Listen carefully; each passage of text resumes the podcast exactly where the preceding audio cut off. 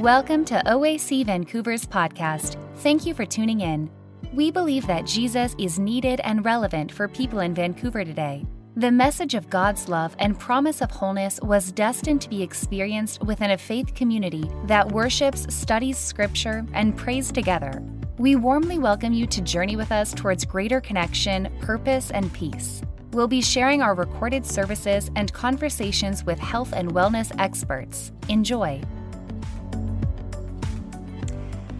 Have a confession to make. I really didn't feel like speaking for this Sabbath. And as I sat with that, with my struggle of no motivation, of confusion, of discouragement, I came to the conclusion as I let myself be curious about those feelings that what I really didn't want to face, what I really didn't want to experience, was another lonely Sabbath. The loneliness that comes as we stay home as much as possible and worship together, but remotely even though um, I appreciate so much those of you who are connecting live online to unite your hearts, your schedules, your focus, your time together, as important as that is, it is an impact of faith. It is a consequence and it is a circumstance that has to be experienced by faith and not by sight. And so, as I let myself embrace the truth that these can be lonely times, not because we don't have people in our lives, but the opportunity to make deeper connections is compromised.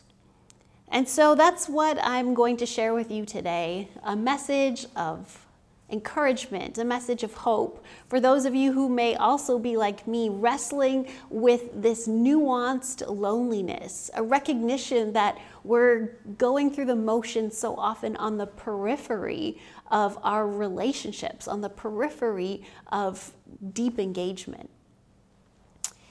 Last year, the Canadian Social Survey published its results in November 24 uh, about um, the state of our society. They found that 10% of people over the age of 15 reported feeling lonely often or much of the time. That's one in 10. For the response to, do you feel lonely sometimes? The percentage of our population is 30%. And the largest demographic to report um, high feelings of loneliness are single women of the millennial or Gen Z generation. You know, in Canada, it's become an important indicator of our quality of life framework. And why does it really matter? Well, with the biblical worldview, we find right in the first uh, chapter of Genesis, as we examine our origin story, that God declared it is not good for humankind to be alone. And close to half of Canadians who report feeling lonely often or frequently or much of the time half of those Canadians also report poor mental health. This feeling of loneliness matters because research is showing us it impacts our mortality rate. It impacts our quality of life. In fact, um, the report of being lonely, experiencing loneliness, is now surpassing obesity and even cigarette smoking in terms of your uh, mortality or longevity and in terms of associated health risks. You may not uh, have understood or comprehended the link because sometimes we don't always um, sit with our thoughts and feelings deep enough to process it. But some side effects and symptoms of loneliness can include fatigue, lethargy, stomach and digestive issues, and lowered immunity. Now, when you're not feeling good, the uh, temptation or the lure of other unhealthy practices uh, is more likely substance abuse and harmful addictive behaviors. Loneliness isn't just about being physically absent from other people. I'm sure most of you have experienced this. A sense of loneliness can come at moments where we are surrounded by people. One of my most loneliest memories is uh, occurred in a church, in a huge church full of other people.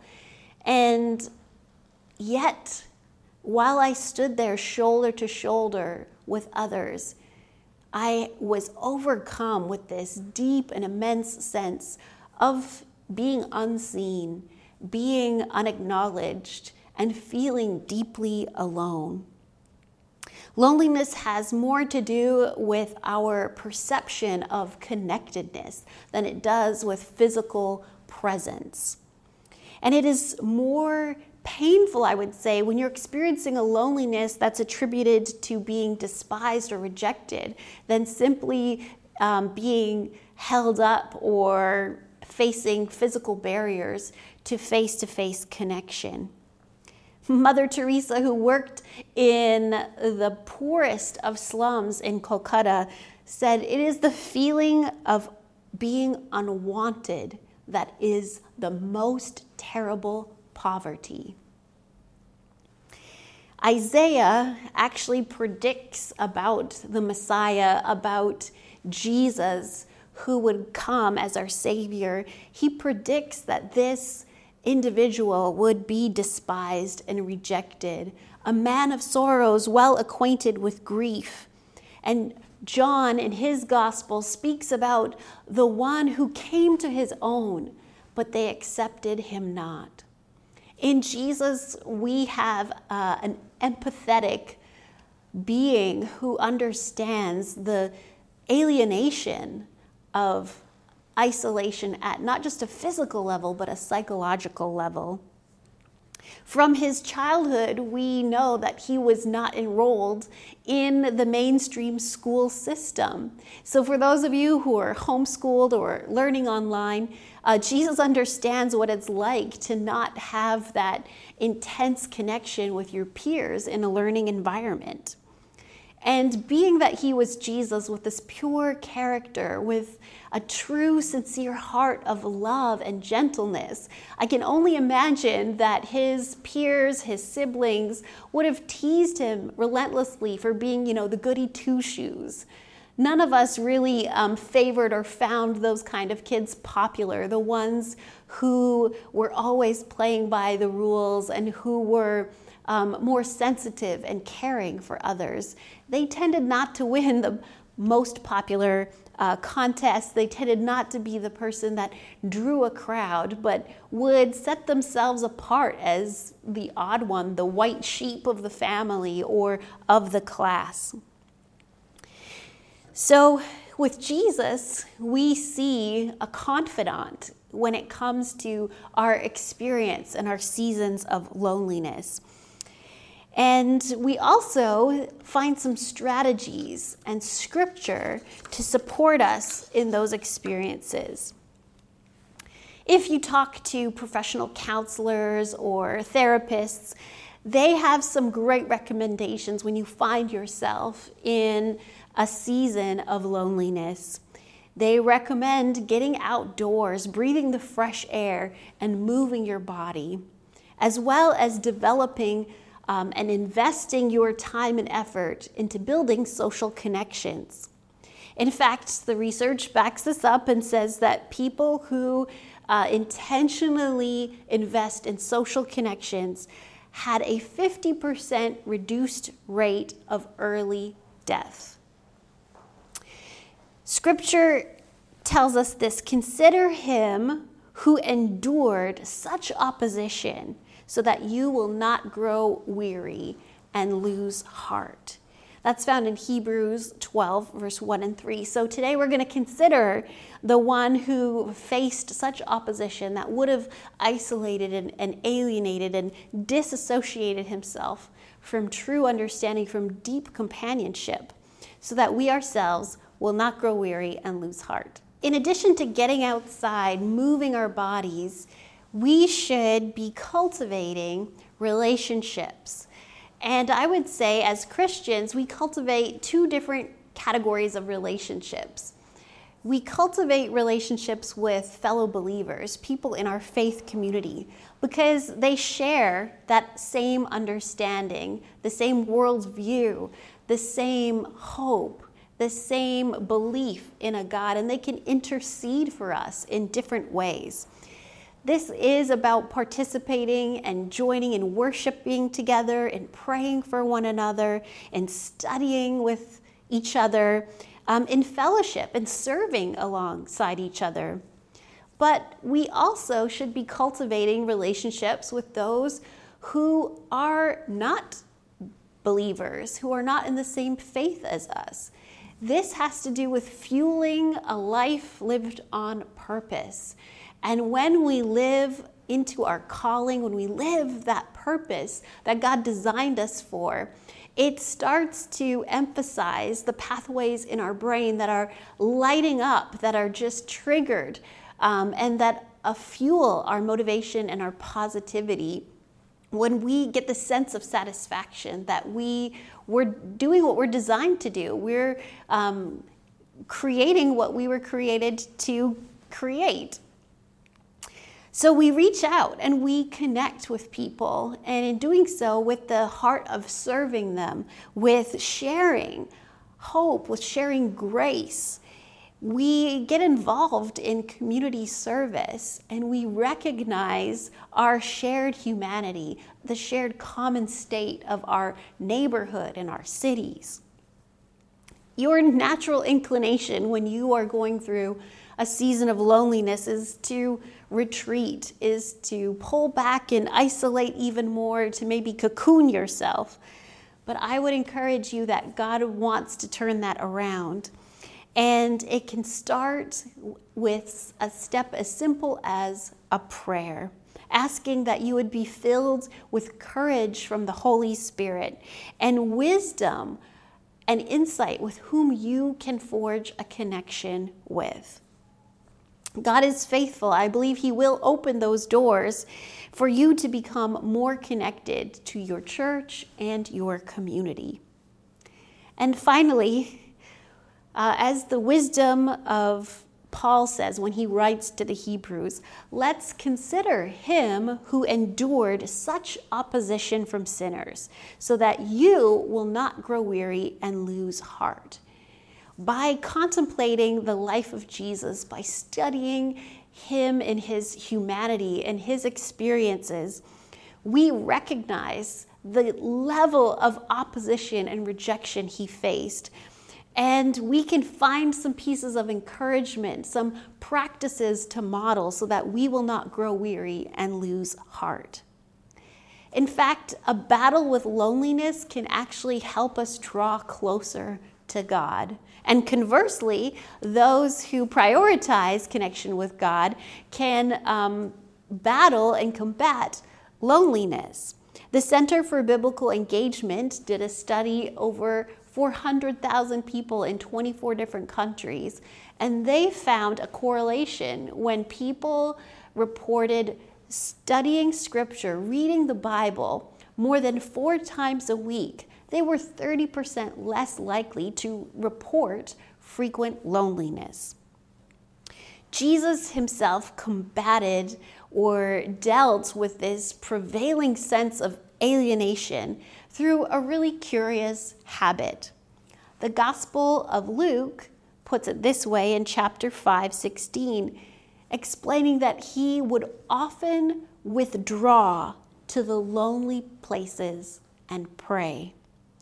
Jesus would transform lonely places into sacred spaces. And I believe he invites us to do the same. By seeking connection and communion with God, we can take this season of loneliness or a space of loneliness and find a deeper connection, a deeper dependence on God if we are willing to surrender this loneliness and trust His care. Now we connect with God through our prayers and through the reading of Scripture. In our daily devotional practices, which I encourage you to prioritize as a habit and a practice in your lives. In doing so, we come across a Jesus who can confidently accept, embrace, and face the lonely seasons in his life. In the Gospel of John 16:32, Jesus tells his apostles, his disciples with confidence, "Behold, the hour is coming, and indeed it has come, when all of you will be scattered, each to their own home." And will leave me alone. Yet I am not alone, for my Father is with me.